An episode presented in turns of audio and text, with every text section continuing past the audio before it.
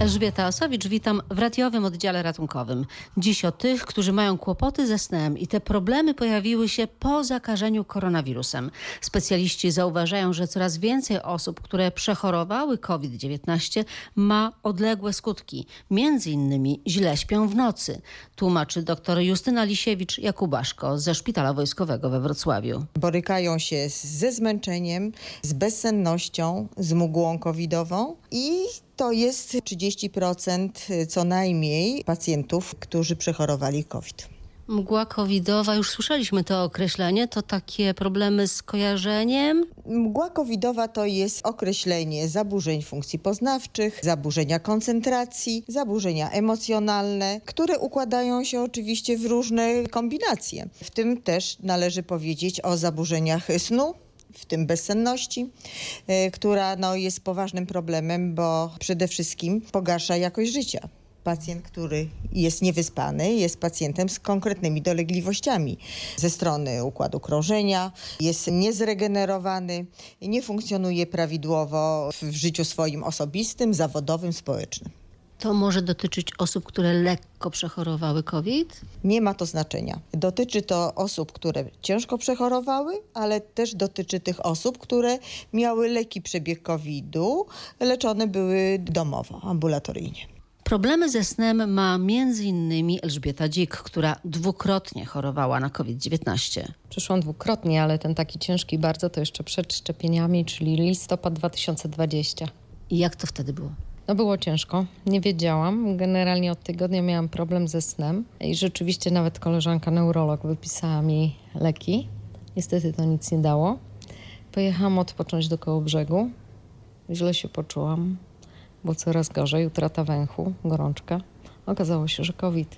Ile pani zajęło wychodzenie z tego? Pięć tygodni miałam izolację w koło brzegu, sama. Ból klatki piersiowej. Nie, nie wiedziałam, że mam zajęte oba płuca, bo niestety tam mnie nikt nie badał. Wróciłam tutaj po pięciu tygodniach, no i wylądowałam właśnie tutaj w szpitalu wojskowym e, na oddziale covidowym. Byłam dalej dodatnia. Tutaj co pomogło? Sterydy dostawałam już wcześniej. Tu głównie bardzo pomógł mi tlen. To tak jakbym dostała nowe życie. Ale miałam problemy z pamięcią, miałam problemy z chodzeniem.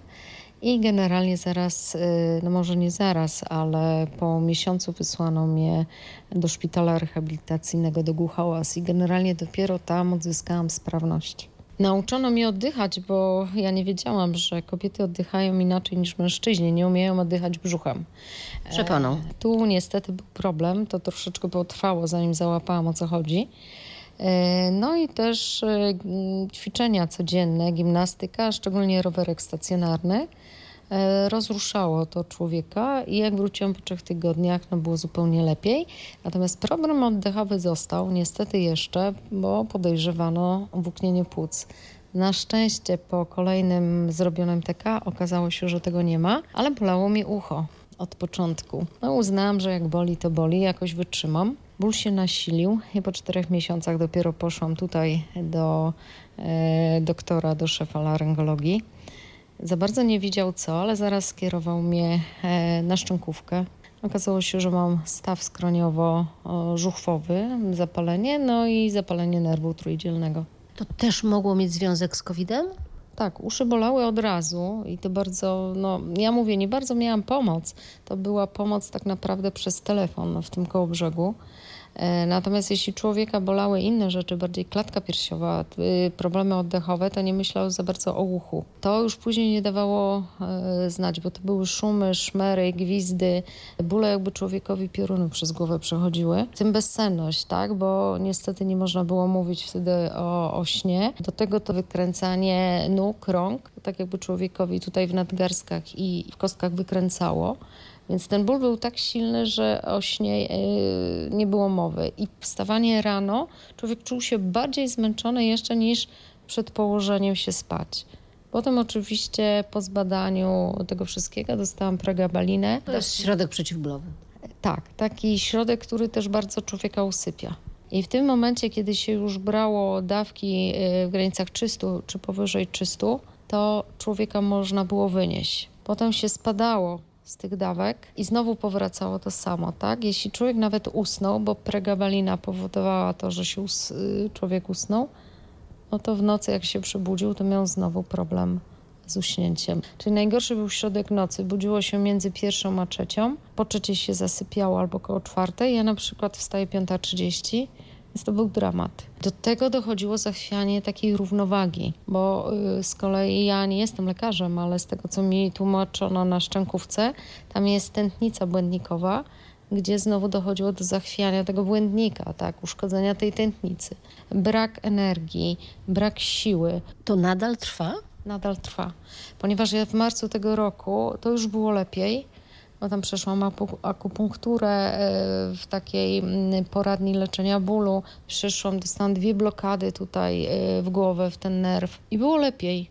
Ale niestety w marcu zachorowałam. Przepraszam, znowu na COVID, tak? Tak, i to co powiedziała pani doktor, tu już nie zaatakowało mi układu na szczęście e, ruchowego i układu oddechowego, ale zaatakowało mi górne drogi oddechowe, czyli znowu ten ponownie układ e, nerwowy. Powiem szczerze, e, ja słysząc znowu, że się e, pogłębia ten COVID, narasta liczba zakażonych, a też jestem narażona, to no, wpadam w panikę, A pani jest już szczepiona. Jestem, tak, jestem szczepiona trzy razy, tak. Oczywiście pierwszy raz zachorowałam, kiedy nie, bo jeszcze nie było szczepienia, ale teraz jestem szczepiona, tak.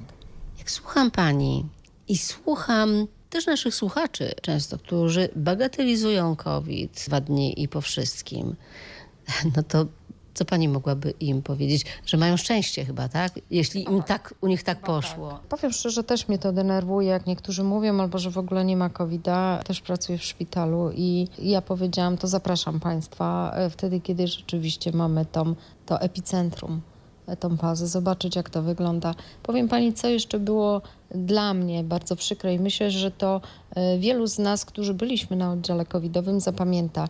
Człowiek się czuł jak w takim więzieniu zamkniętym, bo oddział jest zamknięty. Praktycznie rzeczy, które wynosimy, niewiele ich mieliśmy, powinny zostać spalone. I człowiek wychodzi z takim woreczkiem, drzwi się otwierają i wychodzi jak gdyby na wolność, tak? Bo wielu z nas nie wyszło. E, Też straciłam koleżanki, kolegów i to jest przykre, bo leżąc w szpitalu, kiedy jest jedna reanimacja, druga reanimacja, człowiek zadaje sobie pytanie, jak to będzie następne. Na szczęście wyszła pani Tak, i jest coraz wyjść. lepiej.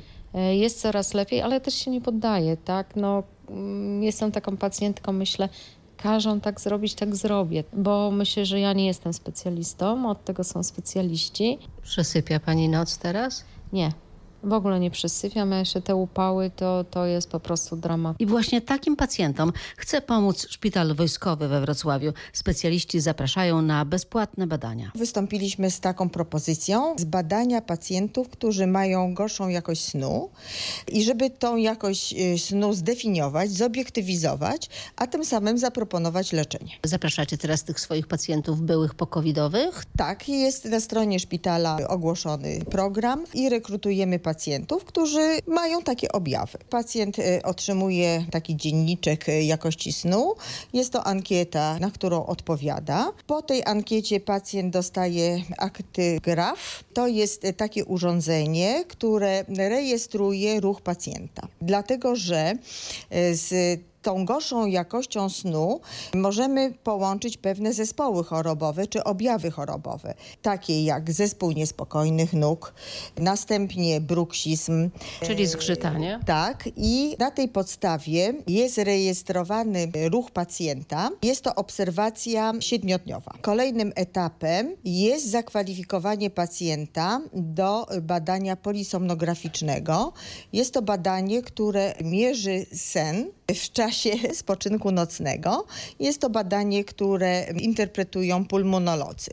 I wtedy już trzeba przyjść tutaj do Was, do pracowni, czy w domu? Tak, jak najbardziej. I to badanie monitoruje sen, ale również inne czynności życiowe, czyli saturację, rytm serca i ruch klatki piersiowej. I te parametry pozwalają lekarzowi rozpoznać no, największe powikłanie obturacyjny bezdech śródsenny.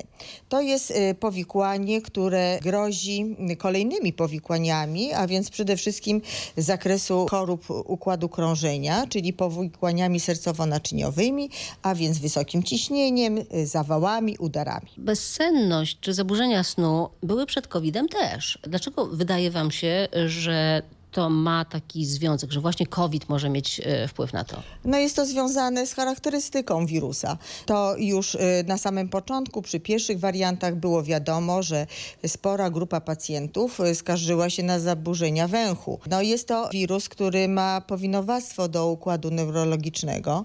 W związku z tym te powikłania w postaci zaburzeń smaku węchu, mgły covidowej, bezsenności, no są typowe dla, dla tego wirusa. Ile osób chcecie przebadać? Na razie mamy, że tak powiem, otwartą propozycję. Można się zgłaszać. Rejestrować do programu można się codziennie. Szczegóły na stronie internetowej szpitala i na naszej stronie internetowej prw.pl. W radiowym oddziale ratunkowym dziś to już wszystko. Elżbieta Osowicz, do usłyszenia.